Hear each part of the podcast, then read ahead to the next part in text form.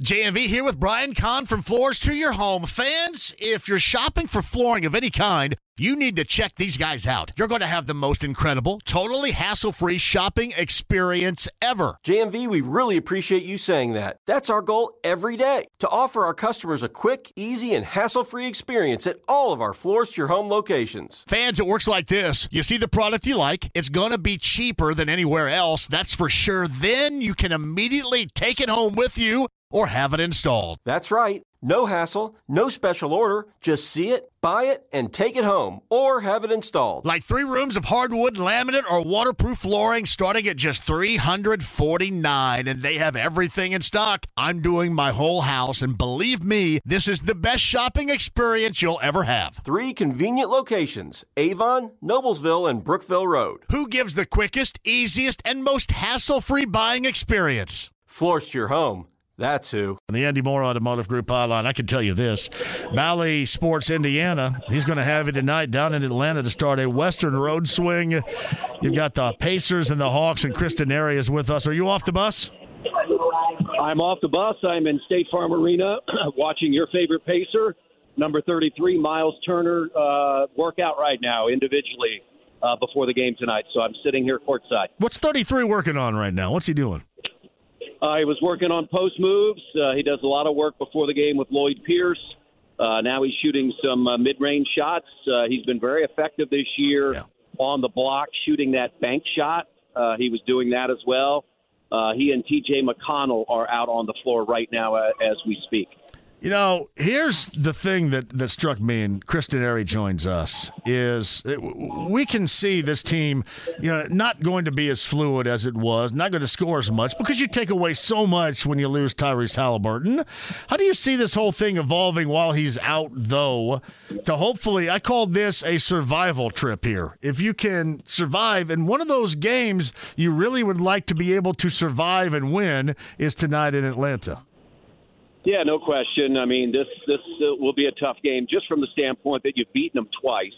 You scored 150 points twice against the Hawks, 157 down here in November, and then a week ago 150 at Gainbridge Fieldhouse. So you, you'd have to believe that you know they're they're gonna they're gonna have something to say. But you know this team, you know, four times this year's played without Tyrese. They're two and two. Uh, they got the win the other night against Washington. One of their most impressive wins of the year, John, was right before the in-season tournament on a Saturday night uh, in Miami without Tyrese, and I think they scored 144 points. So they, you know, they proved that they could do that. Now we all know uh, Tyrese right now probably the best point guard in the NBA, and his ability to score and pass. But this team has a lot of depth. Uh, I think they're better situated this year to handle Tyrese's absence. Do you want that absence? Absolutely not. You want to have your best player on the floor each and every night. But uh, I, I thought the way they survived a little bit on Wednesday was important. That was a little bit of a trap game. Uh, you were coming in off a very emotional game on Monday where you saw Tyrese go down, and then you had to rally to beat the team with the best record in the NBA in Boston. And then you have a team coming in with six wins. So oftentimes that's that's a hard game to play. But I thought the Pacers did what they needed to do, uh, get the win, and uh, we'll see what happens tonight. But you, you know they'll they'll play a little bit differently. I was listening to you early, clearly on that pick and roll. You know Tyrese is one of the best. Yes. But you also have McConnell, who's played very well off the bench. I look for Andrew Nembhard to, to bounce back and have a better game tonight than he had Wednesday night at home against Washington. Yeah, you you can just you can just tell, and you know what? I can understand that because we're talking about an elite level Chris passer and finder and scorer who's that ultimate threat. So you're just you are going to be focused in on that, and it's just kind of with a guy like Bruce Brown, for example. Nothing against Bruce Brown, but it's just drastically different than him doing that right now on the fly than what we have seen with Haliburton. So it would stand yeah. to reason. It would stand to reason that there's going to be a workout, a kind of working through process here. No question. I think the one thing that's been good during this uh, win streak, if you will. They've won eight of the last nine, but it really dates back, I think, to the Memphis game before Christmas. Is this team has been much better defensively, and it's been 12 or 13 games where I think they're 17th in the NBA in uh, in defense. And you know, some people would say, well, G17 doesn't sound very good. Well, they were 28th or 29th, and that's where they rank on the year. So I think their attention to the detail on the defensive end has been much better, and and that can help you when your offense maybe is not as good as it needs to be. I mean, the other night they won and they shot 32% from three point range and 44% from the field. They've not done that very often this year. So I, I think it's good to find other ways to win that you're just not constantly outscoring teams. And I think uh, I, I think that's one of the things that can help them moving forward. All right, I want to get back to this matchup with the Hawks. Chris Denari joins us on the Andy Moore Automotive Group hotline, but I want to look ahead. Sunday, Monday, is it every year when you guys go out west that you go from Denver to Salt Lake City or vice versa? Uh, it feels like in it. a, in a back to back, in a back to back. Well, and you have on this road trip, you have two back to backs. Uh, you you you have a back to back next Thursday and Friday in Sacramento and Portland. Now, the back to back could be worse on Sunday, Monday. The fact that Sunday's game is an afternoon game is a little bit more tolerable in going to Salt Lake City on Monday. But but you know you're in the Mile High City. You've got to get adjusted to that. You're facing somewhat of the same extreme in Salt Lake City. So you know you know this is as long a road trip as you're going to have in the NBA. Six games, twelve days and you've just got to find a way to overcome that. Yeah, I and see from what I have been told, the players have said that is the roughest of the back to backs. If you go mountain time zone to mountain time zone, and I, and I would agree with you. It seemed like you get used to it in Denver and be more prepared for it in Salt Lake City, but it also seems like maybe your legs will be a little bit more flimsy on that second of the back to back in the Mountain Time Zone. That's that's just what players have told me in the past. Yeah, and especially if you look at Utah, they're playing pretty well right now. I think they, they won 12 to 16. They routed Milwaukee at home uh, the other night before Milwaukee Milwaukee routed Boston last night. So yeah, the, the other piece of that, John, is if you if you're playing a night night back to back Denver Utah from downtown Denver to the airport. Um, it's 40, 45 minutes. So, you know, if if you're if you're playing one of those night games, you've got a 45 minute ride to the airport before you ever get on the flight, and you're looking at three, 3:30 in the morning in getting in for the back to back. I mean, the good news is, like I said, Sunday is an afternoon game, so that mitigates that a little bit. But but it's still a tough back to back, you know, against the defending NBA champs, and then a Utah team that's playing very well right now. All right, Chris Denari joins us tonight. It's in Atlanta for Chris and Quinn and uh, Jeremiah Johnson. Uh, of course, you got the matchup with the Hawks. And a week ago, it was all Pacers set a record for assists, 150 on the board. Has anything outside for the Pacers other than Haliburton and this injury changed, especially on the Atlanta side of things? Well, I mean, Trae Young had one of the poor games I've ever seen him play. In fact, it was the second fewest points he had scored ever against the Pacers, and the only other time he was lower than that was his first game as a rookie. I think he had nine.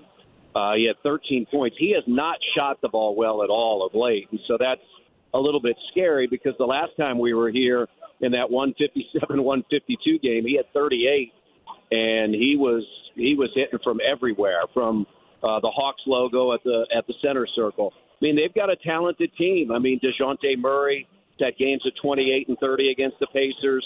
Uh, Bogdan Bogdanovic. They've got Clint Capela in the middle. It's what I've told people, you know, about the NBA, and you watch it all the time, John. There are a lot of good players, and and teams, you know, with poor records, they're they're gonna they can beat you every night. So I would have to believe that Quin Snyder will have his team motivated based on what happened a week ago.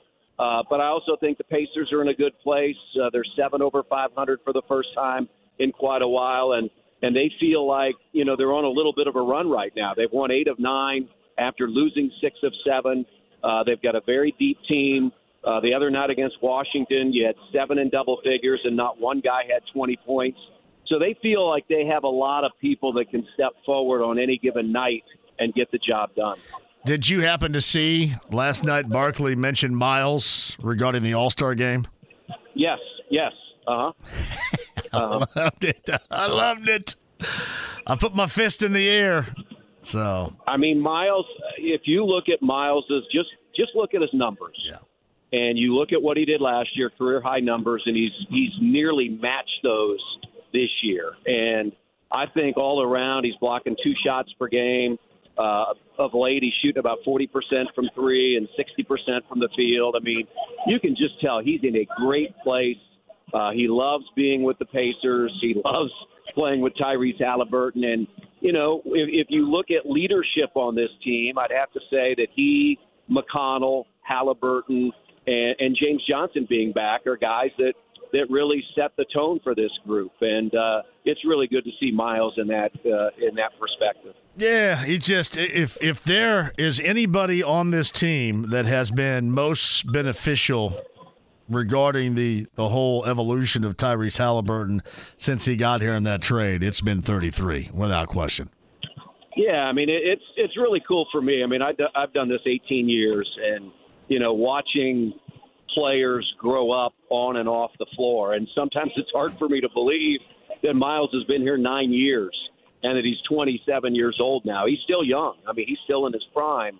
But, uh, you know, he's here now. He just got done working out. There's a bunch of uh, little kids here in the end zone that he's talking with. I mean, it's just good to see where he is and, and how his career has evolved.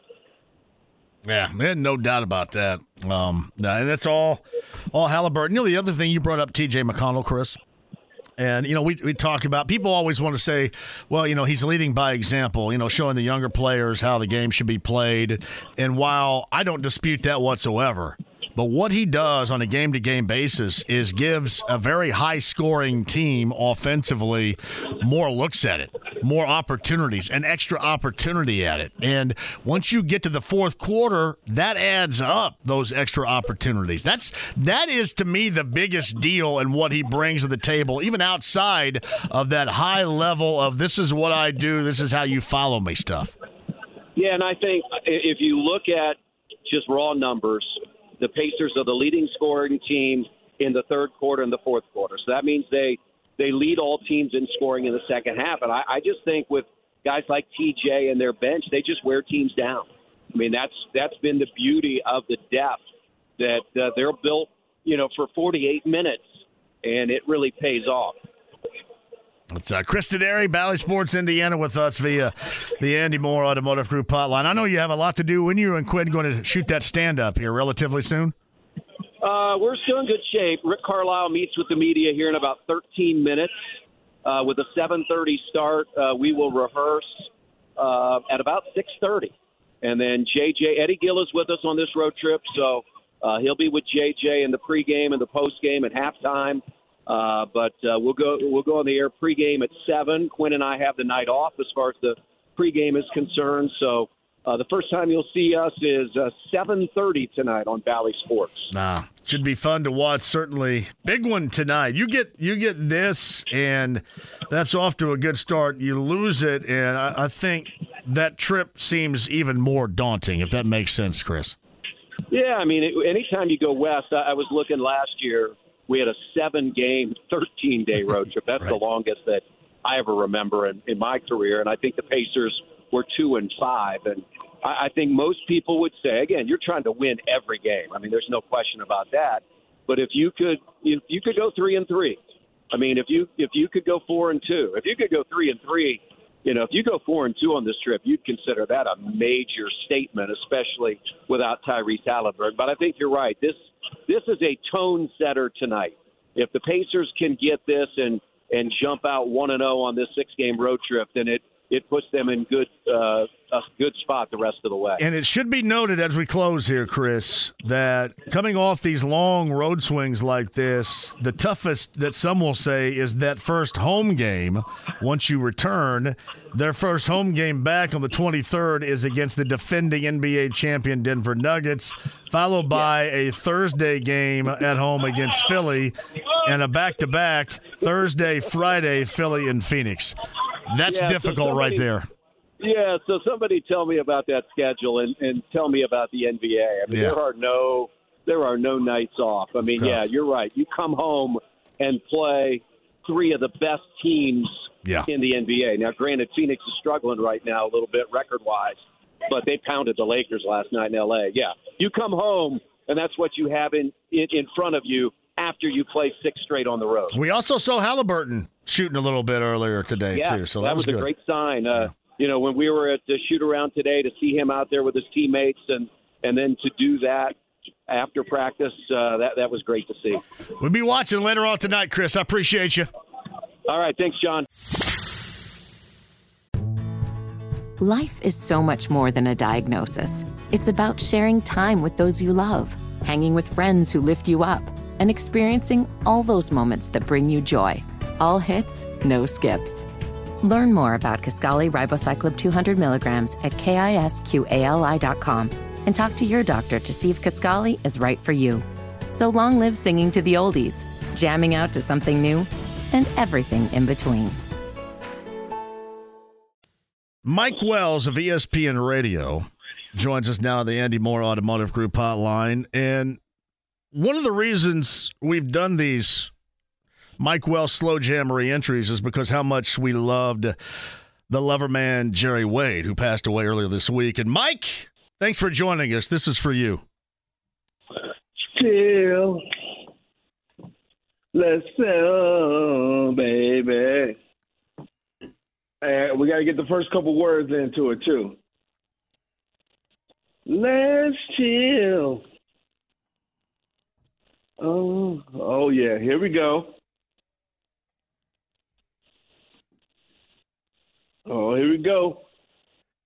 From the first time I saw your face. Girl, I knew I hmm. had to have you. Wanted to ram you in Man, that's awesome. a warm embrace. oh, here we go. Let me get this part right here. oh, you got it. Go ahead. This haze. Oh, here we go. Oh, my love is for you. Whatever you want, I will do. Oh yeah, That's- hey, I love me some guy. Yeah. Um I, I'm sure that that somewhere Aaron Hall and Teddy Riley probably would not be too proud of that effort. But I mentioned this. I mentioned this, Mike, is the reason why we do this is and have done this for years is because we were listeners to the Quiet Storm and we were listeners to the lover man Jerry Wade, who made that so iconic, so famous here for what the better part of three decades here in Central Indiana. And when I heard that he passed early in the this week, that I thought about this segment every Friday, and I thought about you and what you know somebody in this case on the radio and Jerry meant to us and everybody else out there. And I thought we had to hit this thing right with Guy, with Teddy and, and Aaron Hall coming back in, in in honor and RIP and a sky point to one of the greatest radio personalities ever to have been on the air here in Indy, who will be missed in Jerry Wade, the lover man, passed away earlier this week at the age of 63. You know, I, I got I got two stories off of that. The first one is I met Jerry Wade uh, shortly after I left ESPN full time in August of 2022, and I made a mention like, "Hey, Jerry, you know, uh, big fan of your show, blah blah blah. I would love to try to just come in and sit in on the show, just enjoy, you know, put my feet up, enjoy some old school R&B." I never got around to doing it. And you know, I sent our good friend Amp Harris a text afterwards after I saw Amp's tweet, and he said life's too short. So I regret not doing that. But I'm going to take it a step further, John. The show, the type of listenership you have on your show, and what we have from people paying attention. Classes at IU started up this week, and in my lecture hall class, 125 students. True story. I had three students come up to me and tell me that either their dad or their mom and dad listen on Fridays to my singing and this segment all the time. In fact, had one student come up to me and said her dad said, "My dad told me to tell you he passed along his, condolences about Jerry Wade passing because he listens to you every Friday hmm. with on JMV." So three students whose parents pay attention to this segment at four o'clock on Fridays came up and said their their parents came along, their parents passed along some words to me. So that that tells you a how much people pay attention to your show, listening to my horrible ass singing at four o'clock on Fridays, and b know how much we love our R and B.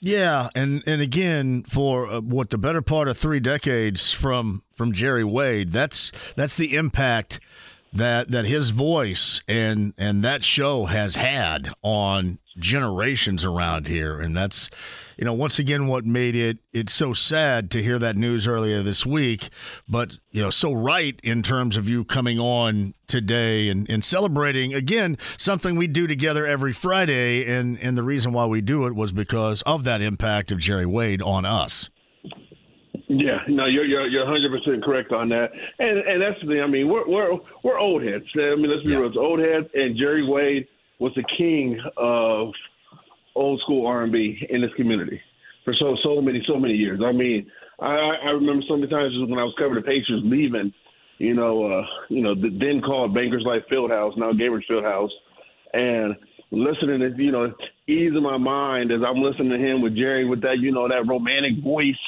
you know, talking about we got some Patti LaBelle or some Gerald Levert on or some guy on, and just saying that's how I kind of, you know, got off my high and writing the game story on deadline to just chill back and listen to him on the way out.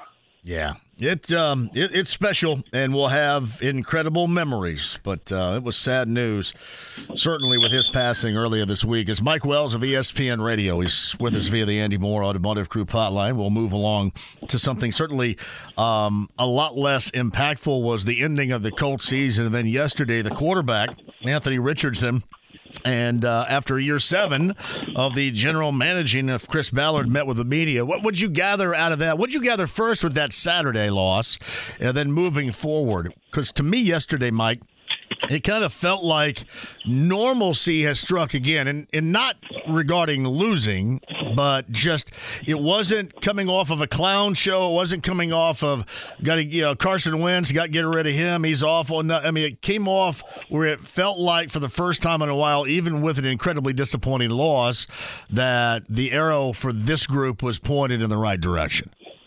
Yeah, you know, it's it's weird um, how how how I looked at it. Obviously, let's, let's talk about Saturday first. You got to have your dogs out there. You got to. I don't care that Jonathan Taylor was dinged up. I mean, he rushed for over a buck fifty. It's fourth and one. Yes, great play call, but you got to have your horse out there. You got to have him out there. He's been gashing the Texans up all game, and we talked about this last Friday. You can't take sentimental value and say, "Oh my God, you know they got nine wins. It was a better season than what everybody expected." Your season's on the line. A chance to go to the postseason. You're playing at home. Everything's in your favor, and you go out and lose that football game. So there's no that's inexcusable. I'm yeah. not they're not getting a free pass Agreed. the season. They should not have done that. With that said, what I found interesting about Chris Ballard uh, when he talked to media yesterday, I kind of felt like he was relaxed. You know what I'm saying? Because think about it. So 2017, at the end of the 2017 season, his press conference has to, you know, talking about having to get rid of Chuck Pagano, the head coach. 2018, Andrew Luck comes back is great. 2019, he comes out with the comments about Jacoby that the verdict's still out on Jacoby Brissett at quarterback. 2020, great. You know, they didn't know about Philip Rivers, how much he was going to play. So you had the quarterback questions again. We know how 2021 was. That was a straight, that was a appetizer of a poo poo show to set up what he had to deal with last year. But this, I felt like yesterday, he kind of felt calm. Like he felt calm out of the situation and believed that things, you know, that they're headed in the right direction on things. It's, um, it was just it, it felt there just wasn't a lot of crap to go over, right? I mean, outside of what you mentioned, and that's what I talked about on Monday was that inexcusable loss. And then I had a lot of Colts fans say, "Well, you know what? You're coming down too hard. It was a great season, regardless." And then no, I mean that that can have a profound effect in the negative on how you finish, and that was an inexcusable at-home situational finish. And you know what? You'll get to see that tomorrow, won't you, Mike? When Houston's hosting a home game as the AFC South champion uh, tomorrow against Cleveland in a very winnable postseason game, and I think Colts fans will get even more of a feeling about how how unfortunate that loss was last Saturday night. Yeah, I mean, listen, the loss the loss sucked, and then for Jacksonville to lose and knowing had you won the game, you'd have been the AFC South champs for the first time since the uh, what 2013 or 2014, 2015 season. That's like that's a gigantic kick in the Kahunas, man. Yeah, that's what it, that's what it should feel like. It's like you got kicked in the Kahunas and you can't walk for days. Yeah, I, I, agree, and and the other thing is too, it you could tell that Chris Ballard w- was certainly more calm. Another reason can be is, I mean, you're going to have two more years to get this right. So you're going to be going into year number eight and year number nine, hopefully to see some sort of, of results. But there's always going to be, and I've mentioned this, Mike, and I want to see if you follow me on this, that it is going to take at least until November and that is consistently being on the field until November for Colts fans to thoroughly get the feeling that everything is going to be okay regarding Anthony Richardson. Is it going to be that timetable? Because essentially, it's the timetable of his rookie season that he did not get a chance to play out. So we just reboot that, right, to coming up this year with Anthony Richardson in mind. Yeah, it is. So I, am going to backtrack real quick and go yep. back to Ballard. Yep. I recall at the in at the start of the season, when Anthony was clear Anthony Richardson was the starter, we talked about how this had bought Chris Ballard two more years at least. He he couldn't have got fired this year for the rookie quarterback. Yep. Based off of what happened this season, you know, the, the I'm not going to say I'm not going to call it successful. Successful is the Super Bowl victory. Uh, based off them having a winning record with having to deal with backups at times, especially a quarterback, uh, releasing Shaq Leonard, missing Jonathan Taylor at times. Does this put Chris Ballard in a position to be GM for three, four more years? Oh, easy. Yeah, I said two. I said two, and yeah, he not he, like I forget how long his his contract extension was. Maybe it was four years. Uh, he's going to see he's going to see most, if not all, that easily. Yeah, easily. So, and I, I want to see if he's going to back it up by talking about the financial flexibility that they have. you know, to be. Uh, I mean, yeah. Uh, uh, hey, how many how many years have we heard about financial flexibility and things like that when it comes to the Pacers and the Colts? Well, and it's it's been way too long. I would ask you this by now. So you go through what seven years now, right? Seven years of of leading this thing. And with that philosophy that he first started with, and obviously he has built and tried to build on both sides of the football up front with that philosophy, but he has had to have changed, right? Yeah. A little bit as far as what now is a winnable product compared to what his thought was in building a winnable product. I mean, he certainly has changed, and uh, you've got to me, you've got to change even more profoundly moving forward right now. I mean, you, you, better recognize who your coach is, who your quarterback is, and understand what you're dealing with, and not have the old school thoughts that he had when he first came in here or midway through his tenure here so far. Listen, you, you, we we talk about what they have. I think the biggest, I think probably, I don't want to say surprise because you never want to not. You, you become a head coach for a reason. What Shane Steichen did this season from a head coaching standpoint should clear the way to say, okay, we have the coach who is not going to screw this up. We have the guy who can coach this team with the with, with doesn't matter what personnel you have out there and get the job done. So that should even open up and make Chris Ballard and the front office say, okay, we can go ahead and roll the dice and spend a little bit more more money to upgrade the roster because Shane Steichen clearly is the right guy for it. No, I buy that. I do. I, I'm and I just like some people say, well, it doesn't have to change that dramatically. I, think that it it does. I do. I, I still think that there are significant steps that you need to take to make sure you build around what you believe to be your long term future choice at quarterback. And there still is a lot of cobbling and piecing together that offensively. Make no mistake about it, right? Oh yeah, yeah, yeah. Like how, how sold are you on the wide receivers? Like, I mean, how? I mean, first of all, you got Michael Pittman in the contract situation, but as far as the, the wide receiving corps, are you a big believer? Like, okay, these are the guys that they can rely on with Anthony Richardson and be not just a wide receiving group, but be in the the top half, top third of the NFL when it comes to receivers. I I actually think that if Pierce would have somebody occasionally look at him more than he's looked at, then maybe that could be a difference. We'll see. I mean, there hadn't been production wise a lot of reasons for me to buy that or believe that, but I, I kind of do. Uh, I do believe in Michael Pittman Jr. I, I, think that he is just necessary for a variety of reasons here, but they are whether, you know, you hope to draft it somewhere or for me, I, I mean, is there any place you can find? We always have these diva like elite level wide receivers that get disenchanted with their spot and want to change in scenery. You know, this time of year going into, you know, the, the winter months. Can they find that? Can they upgrade? Because you absolutely have. This is clearly Mike, not enough. And I haven't even talked about the tight end position yet, but this is clearly not enough at wide receiver. And I know that that, that wears people out because that's what we always talk about, but that doesn't make it any less of the truth. And to me, you would want to get somebody that has been down the path, somebody that you can count on coming in and getting immediate response and respect for a quarterback that is going to need surrounded by talent of that level. I, that's I think the path you have to take. I don't have a variety of names for you, but I think the blueprint of what is necessary with the quarterback that you have hand selected, you're moving long term forward with. I think that that path is relatively clear.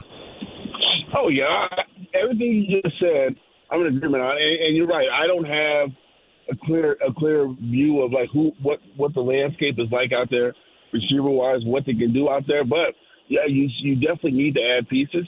Um, you know, going going forward, I love that Ryan Kelly basically just laughed off and got mad about the whole rumored uh, retirement situation. I think Mike Chappell asked him about it during um, when they met with the media, met with the players at, at the end of the season. So it, it's great. You know, I think offensively, we talk about wide receivers you know, defensively, there's there's going to be some moves that have to be made in my opinion. There's some there's some spots that need to be touched up defensively uh, in order for them to keep keep building off of. I found it interesting what Ballard said that talked about the whole Shaq Leonard situation that basically EJ Speed was ready to become a starter. So essentially, what Ballard was saying is that EJ Speed's a better player than Sha- Shaq Leonard, who looked like he was going to be an elite defender throughout his entire career when he first started in the league. Yeah, well, and that thing that thing fell apart pretty dramatically, did it not? After a, a couple of injuries, it uh, went right down the hill. Mike Wells of ESPN Radio, he's on the Andy Moore Automotive Group hotline. I didn't want to change pace to you to the Pacers. Uh, the injury to Tyrese oh, Haliburton, which we all crossed our fingers and hoped that wouldn't happen, and it did. All right, they they won that first time out at home against the Wizards, which you should. You get Atlanta tonight. I would like to think they could get that. And in fact, with what's on the schedule out west, I think you absolutely have to get that. But did you notice, as much as everybody else, including me, this offense, it is so dramatically different without Haliburton. I mean, you talk about being fun and dynamic, and even though they won, it was far from that. And that win a couple of nights ago against the Wizards. This going to be sustainable, at least here in the short term future, while Haliburton's coming back. It's, it's going to be a cha- it's going to be a challenge because of what Haliburton does. You know, not not only from the scoring standpoint, but how he sets up his teammates for easy buckets. And it, it, it sucks that that's the case because you know Jay and I were at the uh, the, the uh, Pacers Celtics game last Saturday. I know um, they lost because Jaylen Brown put on a clinic out there and everything, but still, just just the buzz. And mind you, this is the same night the Colts were playing the Texans. Just the buzz inside of the field house and being in that environment again, you can tell the excitement is there with the team. And for them to go out and win on Monday night, whether you know, I, I saw I was following your tweets and everything. You had people moaning and groaning um, about about calls and everything. And like you said, I mean, the Pacers got done dirty in that playoff series against the Cavs. But yeah.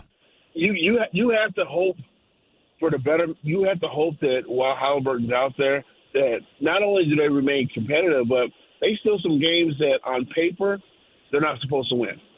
Because you, the last thing you want, especially with the All Star game, where five weeks away or whatnot, you don't want people to lose their buzz about what's been going on with this team so far.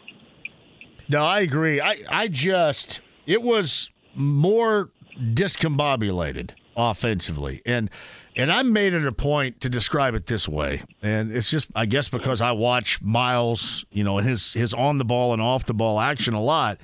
When he does the high ball screen action and then slips to the goal, you can tell there's a huge difference. Like when when it was Malcolm Brogdon, you could tell by his actions and response that he pretty much knew most of the time he wasn't going to get a look.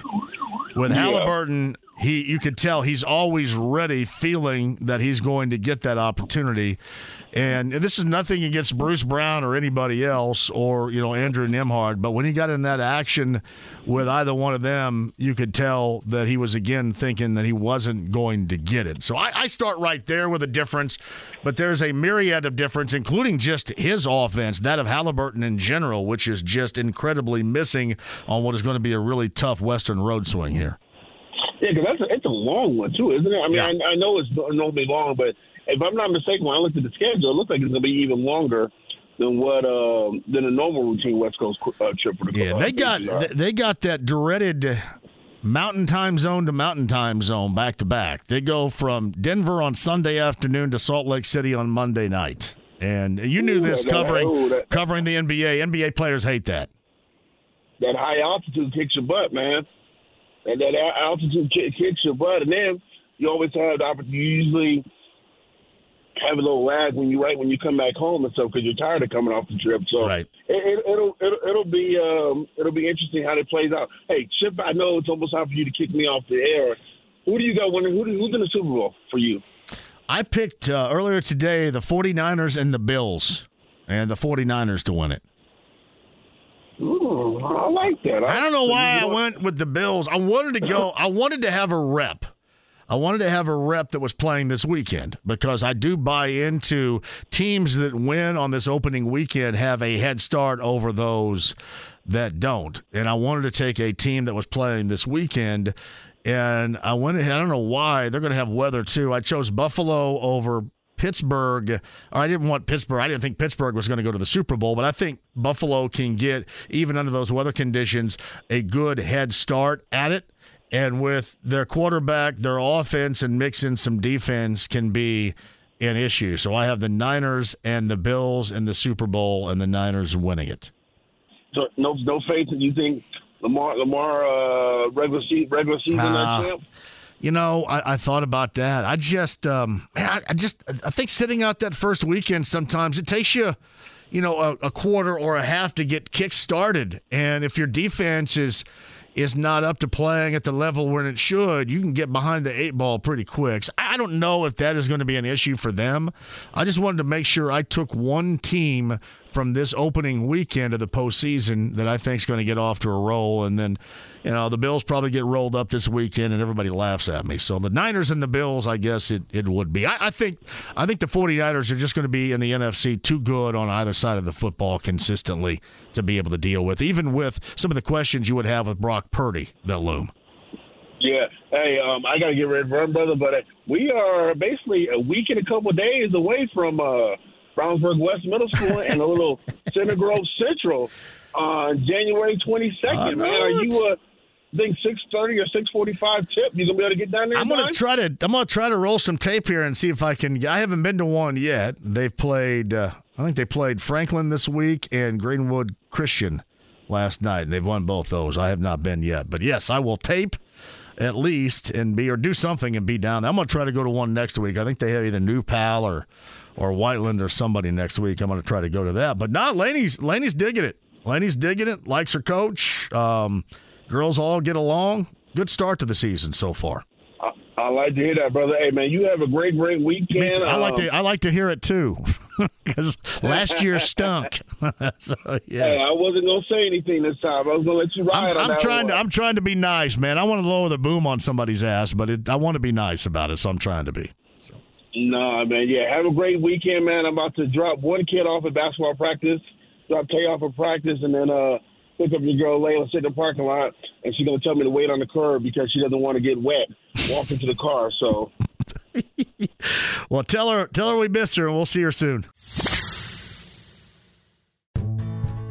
Life is so much more than a diagnosis. It's about sharing time with those you love, hanging with friends who lift you up and experiencing all those moments that bring you joy. All hits, no skips.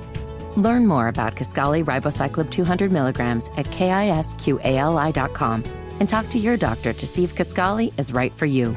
So long live singing to the oldies, jamming out to something new, and everything in between.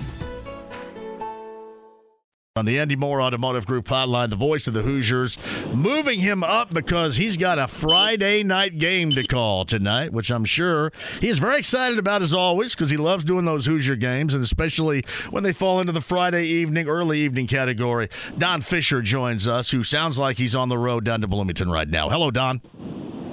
Hi, John. I am on the road down to Bloomington, just basically headed out for Greenwood. Oh, so you're, I'm trying to think right now, you're going down that, that brand new stretch where it looks so good and they're still doing, oh, what do you think about I 69? All those years on 37 and stoplights and the top of the hill in Martinsville. This is going to be a Don Fischer dream commute now from Greenwood to Bloomington, doesn't it? Yeah, it's pretty. It's pretty much a dream come true, John. There's no question about it. And of course, if you think about this, John, it was a two-lane highway.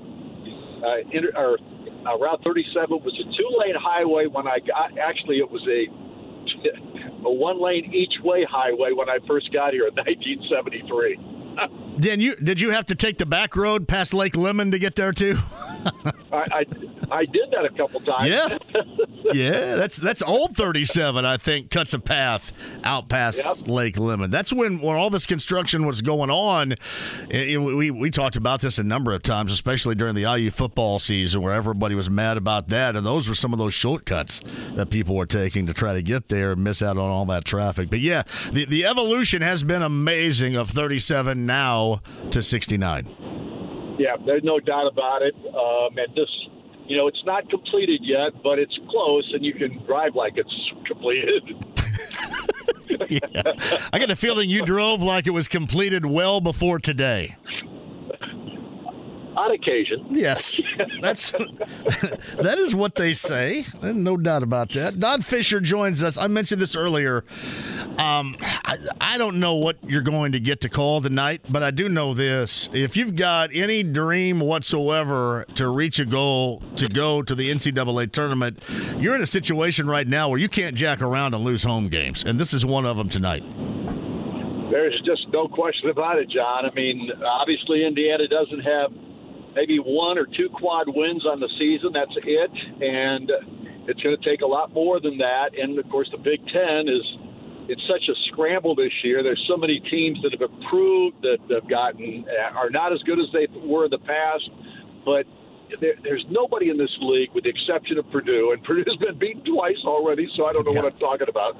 But I just don't think there's anybody you could take lightly and you've got to play your best basketball almost every time out. And right ta- right now, Indiana's not doing that, especially when they take to the road. And if they would happen to get knocked off by Minnesota tonight, another team that's gotten dramatically improved over a year ago, uh, this is going to be a real test of wills as the season progresses, to say the least. Yeah, I, I don't know, I don't know what to say if they go in there and look anywhere near the part they did in Jersey on Tuesday night, I, I, don't know, at home with, you know, obviously what is now on the line and how you played and and clearly I'm sure with the coaches you have to be all over their ass about this. I, I don't know what to say if they go in there and put any any kind of the effort that we saw on Tuesday night in that home game tonight. Well, you know, John, I can't I can't like but it, it appears to me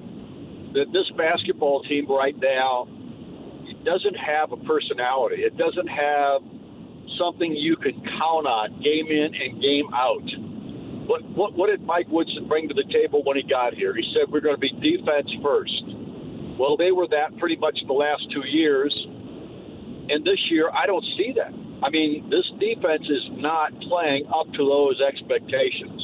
And if you're not a good defensive basketball team, you're probably not going to win very many games. Why did Rutgers beat Indiana? Because they were tougher than nails at the defensive end of the floor this past week, and that was one of the reasons Indiana lost that ball game. Uh, obviously, if, if they continue to play sporadically like this, and especially so when they go on the road their chances of making the NCAA tournament are slim and none, and Slim may have just left town. I was listening to Eric the other night, and I thought he was right on target. And it, it they would give you maybe a possession or two where you think they're going to wake up and start playing, and then they would go through that that half asleep slog again. And it's almost like it, at some point you, you just don't have any answers for it. But I, I could tell Eric, you know, wanted to get into it. Okay, well now here's the start. Now you know maybe if you're talking about somebody in the starting lineup, maybe it was you know C.J. Gunn for a moment,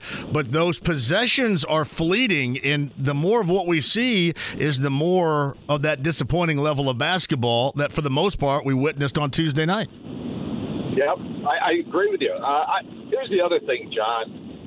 Xavier Johnson you know, he does something really stupid.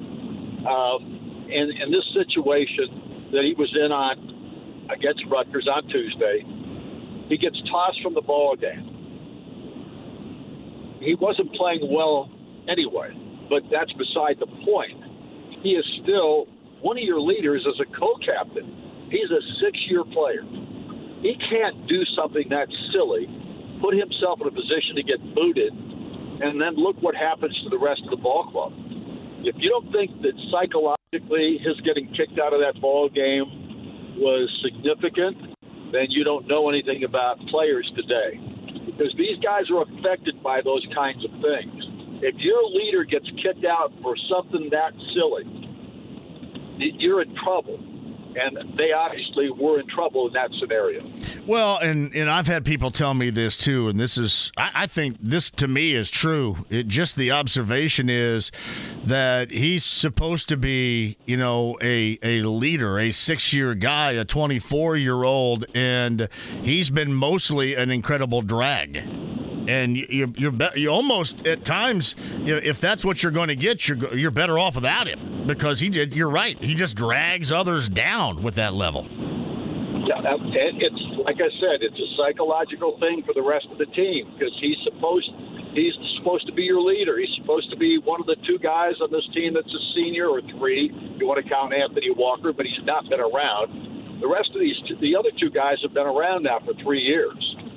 And and without question, Trey Galloway is a great guy, He's a great kid, a really good basketball player. He's a tough kid. He plays hard all the time, but he's not that vocal guy. He's not the alpha male type guy out there. He's just not that guy. That's why Xavier Johnson's role is critical if Indiana is going to be successful. And if he's not out there and if he's not playing up to his standard or what the team standard is for him, uh, this ball club is in real trouble right now. So Don Fischer, voice of the Hoosiers, six thirty is the tip time. So five thirty. That's why Don's hustling ass down to Bloomington right now. You can hear it in the background because they're going to get on board and do a little pregame show at about five thirty and get you set for Friday night college basketball in Bloomington at Assembly Hall. And you know Minnesota may not all of a sudden pop off the page and go, "Oh wow, this is a really good team." They've won seven straight, eight of nine, only one loss in the Big Ten. I believe that was a ten point loss at Ohio. Ohio State going back to December. This team is legit and going to be an issue for IU tonight. There's no question about that. I mean, Ben Johnson has finally got himself a ball club. Last year he played, I think, four freshmen quite a bit. Uh, he's got Dawson, Dawson Garcia back, who transferred in last year from North Carolina. He's a big time player. He's 6'11. He's a big man inside. He's helped lead this ball club. He knows what he's doing because he's been in the system for a, a year plus now. Uh, they've got some very talented uh, transfers in. Elijah Hawkins is lighting it up with uh, assists. I think he's maybe fifth in the country in assists, one of the best in the country, period, leading the Big Ten in that department. He's very quick. Uh, he gets the ball where it's supposed to go. They've got other scorers on this team. The Payne kid I watched against Maryland, who's a sophomore now, he's a beast inside 6'9", 255, uh, and he is playing really well this ball club. I mean, they've got all the pieces to be a factor in this league this year. And if Indiana doesn't recognize that and doesn't play up to their capability tonight, they're going to have a very difficult time. So uh, Don Fischer joins us. Dawson Garcia, among, I believe, the four guys that they have averaging in double figures, he's at the top of the list. Right. Nearly 17 and nearly eight rebounds a game. And those strong type of guys, it, that seems like that that kind of forever gives IU an issue right there. I, I, just, I would love to be able to see. I mean, I want, I want to get selfish and talk about you know 40 minutes, and that's great. But just cobble together something in each half where you can get to feel good about it, and then you can feel even better about yourself because this looked like a team that was going through the motions, and you can't have any level of that tonight. No, none, none whatsoever. The the, the thing that maybe uh, the thing that's probably the best help tonight is we're back on the Simon Skjodt Assembly Hall floor. Uh, this crowd will be into it tonight. They will try to help this team energize itself.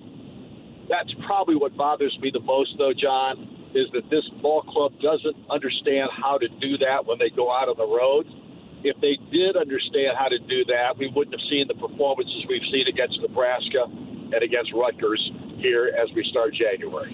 It's uh, Don Fischer, voice of the Hoosiers. Again, 5.30. It's uh, John, it's Eric, it's Don on the uh, pregame show. Again, that's 93 WIBC. And let me tell you this, schedule makers. Uh, and this is for the IU folks down there, too.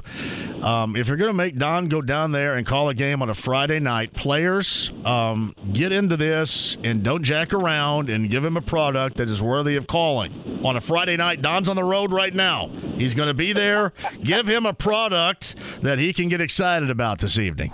I think that's where we start. that would be really good. thank you for thank you for jacking the team up. i mean, me. I that was really Don my situation the other night, and of course I'm I'm a big radio geek, so I always listen to you guys. But for the first time ever, I got Peacock. And I got it with those back to back games in mind on Tuesday, and nobody has been screwed more than I was on that Tuesday night when I got Peacock and watched both of those games, IU and Purdue. Complete screw job. So I'm a little bitter. I'm a little bit salty out of that. well, I'm glad to hear it, John. It just draws more people to the IU radio broadcast. I just I, I, I enjoy listening to Eric because I know Eric wants to run out there and say, "Would you guys get your asses in gear here?" But you know he can't. But I know he does. I know that he does. So. Well, it was probably one of the more. I can't I can't speak for Eric. I know what he was thinking, but I was so disillusioned. I was so upset because I didn't think Indiana played very good in any way, shape, or form in that ball game. And of course, you know they they held Rutgers to 33 percent. I said held them, which is a misnomer because Rutgers can't shoot the basketball. No. They're just not a good shooting team in any way, shape, or form. And you could have said that about Indiana a couple of years ago. But but the fact of the matter is, they're not a good shooting team. And so if you take any solace in the fact that Indiana held the 38, 33% of the ball game, you are looking at fool's gold because. Their shots, they got shots. They got shots that most people make. Uh, and obviously that because our defense was not out on them like we should be and have been occasionally this year. And you bring up a great point because there are a lot of people that closely follow this basketball program right now, and they're looking for anything to hang that hat on. And that's one of those things because you don't get the results, and then you don't. You know, you don't pass the eyeball test, so you got to look at these stats to make yourself feel better. And you're right. I mean, that is fool's gold. Yeah, it is. There's no question about it. Um, that that's where that's where tonight, if if they play like they're capable of playing at the defensive end of the floor, they will give themselves a great chance to win the ball game. There's going to be nights where you don't shoot well, but you can always bring defense, and that's going to be a real critical factor in this matchup. It's uh, Don Fischer, voice of the Hoosiers. He's got you 5:30 pregame show, 93 WIBC, for the Friday night affair with the Golden Gophers of Minnesota and uh, IU. Don's on the Andy Moore Automotive Group hotline. So I got you. I got you from Smith Valley Road. I'm assuming Smith Valley Road all the way to. I'm going to guess right now. You are. You drive fast. You're the uh, Hoosier National Forest, the Morgan Monroe Forest area. I'm really right now going through Martinsville. What? Uh, see, I thought you were driving faster than that. You're not driving as fast as I thought. No, I, I, I had to slow it down because there's cars in front of me. well, well, here's another reason why. Because hot sauce is poured all over the road around Martinsville now. Why? I don't know. You know, you, you get this brand new, you know, I sixty nine, and you can get places faster, and then they're going they're going to pinch you down there if they catch you over the speed limit. I've noticed that recently. They all they sit like Barney Fife and hide there in the bushes, like right there by Martinsville High School and the median right there. I've seen them there too, but I do have this little thing in my car that tells me they're there ahead of time. uh, I just I just go I go on thought and then I, brake lights. If somebody's braking well in front of me, I know that uh, that Fife may be sitting in the bushes right there under under the overpass that takes you to Walmart. Does does they get upset with you on uh, because you call them Fife? I'm sure. Yeah, probably. no, probably, maybe. Well, I mean, that's what when the hiding stuff gets on my nerves. I mean, you don't need to hide. You don't need to be hiding. You know what I mean? Why are we hiding? man's got to do what he's got to do, John. Got to do it. Ding that cash register down there. It's just I I thought I had these visions just like you. They crack open I sixty nine, and I guess because where I'm from, there's no cops and no speed limit, and you can basically drive as fast as you want on the Redneck Autobahn. You get south to Bloomington, and there are no rules. You just do whatever. So maybe I'm just used to that. well, I, I wouldn't mind that either. I drove from. Uh, Mendota, Illinois, or actually from Butte, Montana to Mendota, Illinois one time. There was no speed limit until you got to, I think it was uh, Nebraska. you and probably got there about two hours. I, am not kidding. I, trust me, nobody has driven faster from Butte, Montana to Mendota, Illinois than me. That's ever. beautiful. That is beautiful. I'm telling you what, with your lead foot, you could get from south to Bloomington to Evansville in about 45 minutes.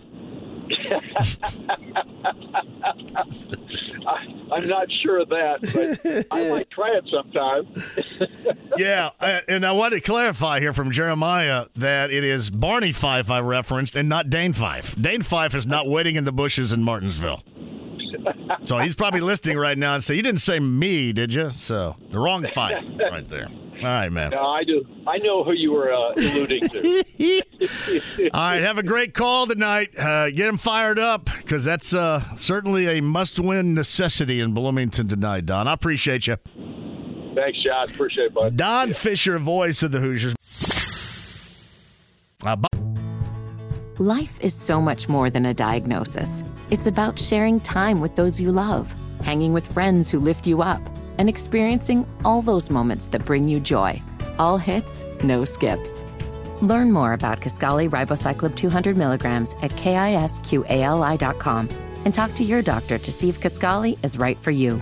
So long live singing to the oldies, jamming out to something new, and everything in between.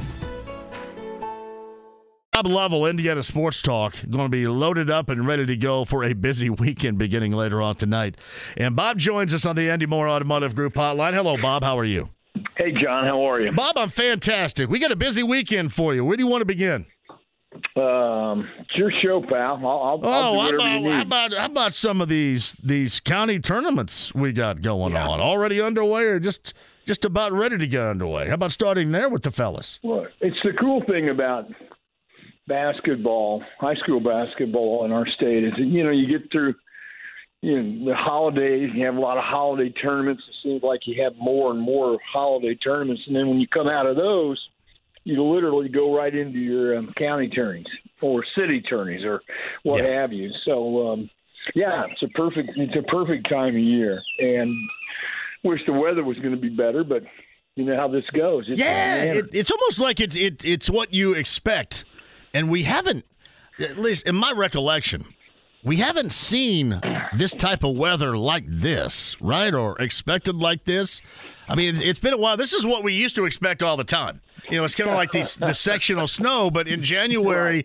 I mean, I remember once upon a time we played in an unheated Sullivan gymnasium, I think back in 1985 or something, and I swear to you, there was no way it was above 40 degrees. No way. No way. Had to keep the cars, like the parents had to keep the cars running Right. and the bus running outside.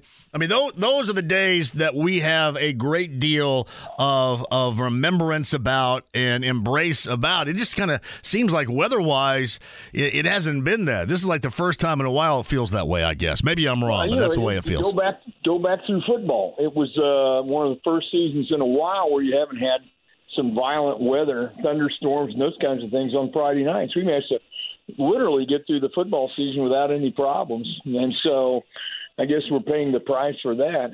Uh, but it, you know, it does have that feel of a, of a sectional tournament, Yeah. for heaven's sakes, weather-wise. Marion, it really does. Marion County tournament. I'm sure Bob will be talking about that on Sports Talk later on tonight. Uh, you get the semifinals, North Central and LN at six. You get Franklin Central and Warren. Pretty good matchups in those semifinals tonight.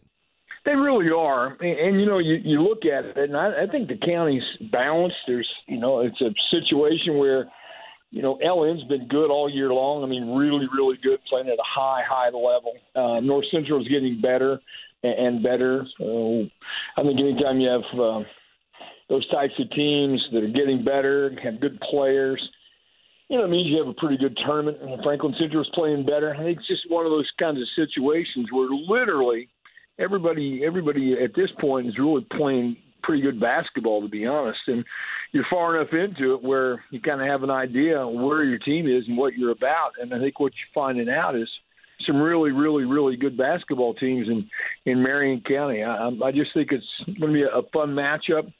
Uh, as you point out, uh, North Central LN opens it up, and then Franklin Central, Warren Central. I'm not sure there's a favorite among those four. I think they're pretty balanced and evenly matched teams. Yeah, you know what? And for the most part, in Marion County at least, that's that's how it has looked so far Uh-huh, this season. You uh-huh. know, it's kind of playing out that way. Seems to be, and I think uh, it's you know bodes well. We're, we're doing the pairing. Greg uh, Breakster and I are doing the girls pairing show on Sunday. Crazy. which means the boys pairing show not far away, and so. Um, you're already looking at sectional 10 and other sectionals that are always good and how good these are going to be. So, and this is a foreboding of what kind of tournament we're going to have. Yeah, it's a Bob Lovell Indiana Sports Talk tonight, tomorrow night. Yet you covered across the state of Indiana, including both girls and boys high school basketball. We mentioned the semifinals of the Marion County tournament tonight. Uh, you got the Evansville Harrison Classic, which is big down in the Pocket City with a Yeah, handful of. Evansville teams, including Bosse and Reitz and Harrison. I think Ritter is down there as well. Castle, right, from Southern Indiana is a part of that too. That's a big one in Southern Indiana. Well, it's a great tournament because um, obviously you, they, they know a lot about one another. Um, I think it's good too that you, you're talking about a, as evenly matched as the Marion County tourney is. This is the same thing. This is a pretty evenly matched uh, tourney. Always talk about how good Bosse is, and deservedly so. Reitz is playing um, reasonably well. Castle's having a, another good year. So um, be very interesting to see how how all that plays out. Without question, uh, you got the Delaware County tourney. Uh, some really good teams in that one. Wes-Del and Delta play tonight. Yorktown and Wapahani. Delta and Wapahani ranked in the top ten in their Yep. respective classes, and so you have, you know, really, really solid, solid basketball throughout the weekend. And um, before you know it, as I mentioned, before you know it, you're going to be tipping it off for the girls' state finals. Yeah, it's it's crazy to think about. You guys are doing the pairing show coming up on Sunday, correct, for the girls? Sunday night, five to seven. Make sure you're there. Yeah, absolutely. Yeah, the the girls season has been loaded Quick. too. Like I'm, I yeah, it's been very quick. There's no doubt. I, I think about just where I'm from, and uh, yeah, Kevin Stuckmeyer's got his girls a one loss Center Grove team that has been as good as anybody across the board so far this year. Well, you talk about balance. I mean, look at look at the girls. I mean, it's it's just it's. I'm just I'm truly amazed. It seems like every year uh, we get better and better, more better teams, which is you know, and it's a really cool thing without question. And so, you know, some really really good matchups tonight. You're at a point of the year where you really need to be playing particularly well and.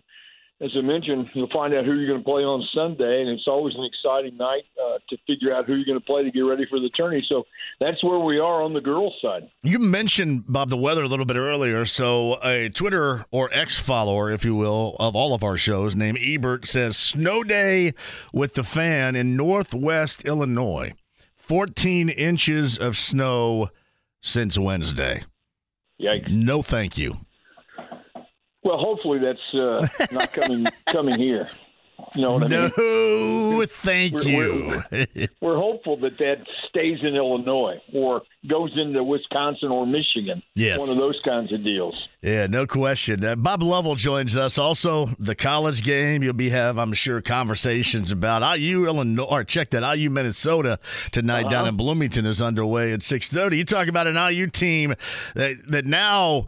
I mean, you got to try to sprinkle in some some wins on the road. There's no doubt about that. But there is no doubt you have to win your home games. I mean, normally that would be the case anyway, but it is even more priority than we have seen. You have got to win your home games.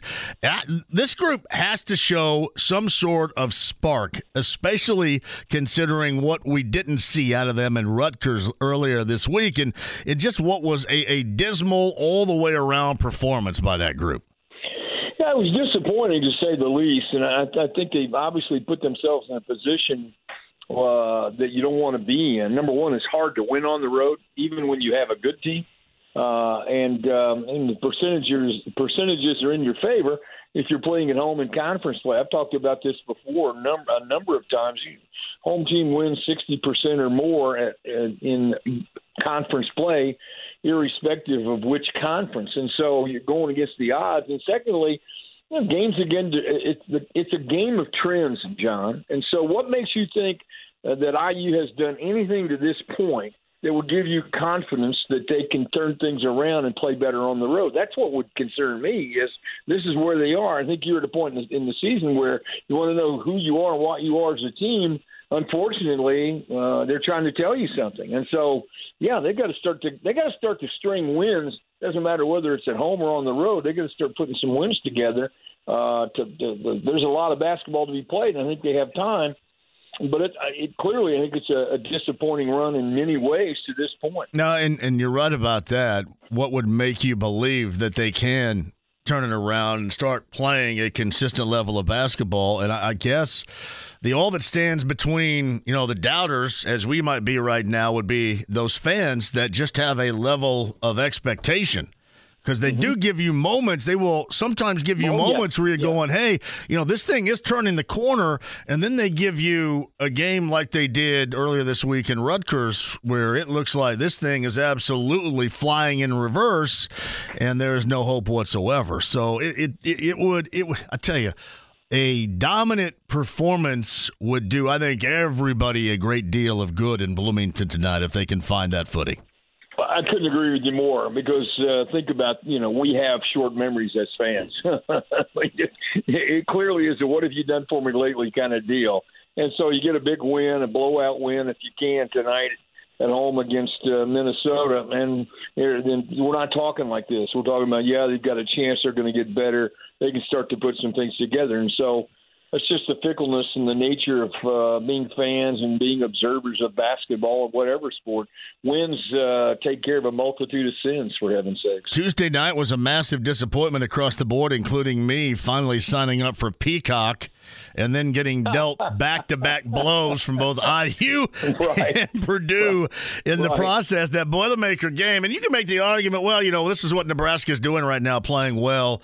But I'm sorry, you. you you hold them to a much higher standard. You have to, their defense have to be better. Taking care of the ball has to be better, and consistency all the way around. And and, and what kind of worries me, and, and I bring this up often, and it kind of seems like that I'm bagging on him, and I'm not. But a guy like Fletcher Loyer, if if he is not stroking the jumper, and especially when he's given the opportunity to shoot it, meaning he's getting looks, sometimes he doesn't balance things out, and you have to go to the bench as Matt Painter did in the second half and set him down to start the second half. And and I know that Matt Matt kind of went to the bag, the bag of tricks, if you will, and that still didn't work. And I know it can be just a blip on the radar. What Boilermaker fans care about is March, but it was highly disappointed across the board because the Boilers, you thought they were going to jump back into it, Right, and then you know midway through the second half and toward the end, just fell further and further behind, and, and didn't offer up a lot of resistance late. That was disappointing. Well, it was disappointing, and because it's um, you know not necessarily something that they do. You think of Purdue as being a tough-minded group of guys who who battle you, and um, this one just kind of got away from them. Remember, you know, you, you got to knock the ball down. Loyer, uh, I, I just got the sense that he was uh, was not confident, wasn't comfortable uh, in, in terms of knocking down jump shots. And carries a lot of carries a lot of burden, John. I think he, everyone knows it's a Purdue team that if their perimeter guys can shoot the basketball, they're a very difficult team to to beat. And I also think right. that it's a team that uh, it doesn't take uh, good enough care of the basketball. You like for them to clean clean that up, obviously. I think the other part of this, I think Matt would tell you that uh, they need to get better defensively. They yes. really need to have a more consistent effort on the defensive end, and so just seems like those particular things conspired against them uh, earlier in the week. He is uh, Bob Lovell, Indiana Sports Talk tonight, tomorrow night. I don't want to go without mentioning Butler too, because we were kind of waiting on that that Butler big win and we thought maybe last Friday night against UConn they had a halftime advantage, uh-huh, and uh-huh. maybe against the defending national champions that would be it. It was not. But they go on the road to Marquette, a very difficult place to play earlier this week. That was on Wednesday, and get that win over uh, number 11 Marquette. That, that's that's one right there that if you're Thad Matta, you hope that your group can play off of because that's a hell of an effort on Wednesday night. Well, it's a great point. It was a great effort, and especially in the sense that you're not playing particularly well in league play, and um, I think it's it's very encouraging for for the dogs. Uh, obviously encouraging for Thad. Question though is, as you point out, can you back it up? Can you keep going? And so. Um, I just think they're so much better than they were a year ago. I think they're a little bit further along than a lot of people, including me, thought they would be. Uh, I, I like it. I like their team a lot. I think they're they have a lot of great basketball ahead of them because they can shoot the ball. That's number one, and number two, uh, they're going to defend you. And so, you know, I think the other part you have to think about, John, it addresses how good the Big East really is. I mean, it is truly it, it's tremendous, and they'll get a challenge tonight from Seton Hall. I don't think there's any question. I think that'll be a great basketball game. Yeah, uh, Seton Hall. I mentioned. I think Penn State is uh, with Purdue coming up tomorrow. That's their matchup at home right. against Penn State coming up tomorrow. You mentioned tomorrow with uh, Seton Hall and Marquette, and of course IU coming up later on tonight at six thirty, which you can hear over on ninety three WIBC in their game. A must win at home versus Minnesota. All right, tonight, tomorrow night, you locked and loaded, ready to go ready to go. I, I, wish the show started at three or three thirty. How's that? well, I'm we so could have. We could have. Ready to start at three thirty. I could have let you go ahead and just have this three hours right here as a bit of a springboard for you. We yeah, could have done that. Just have this next three hours as a warm up for the real show. All right, my brother. I appreciate you. Have a great weekend. Thanks. Stay warm. You too. Thanks.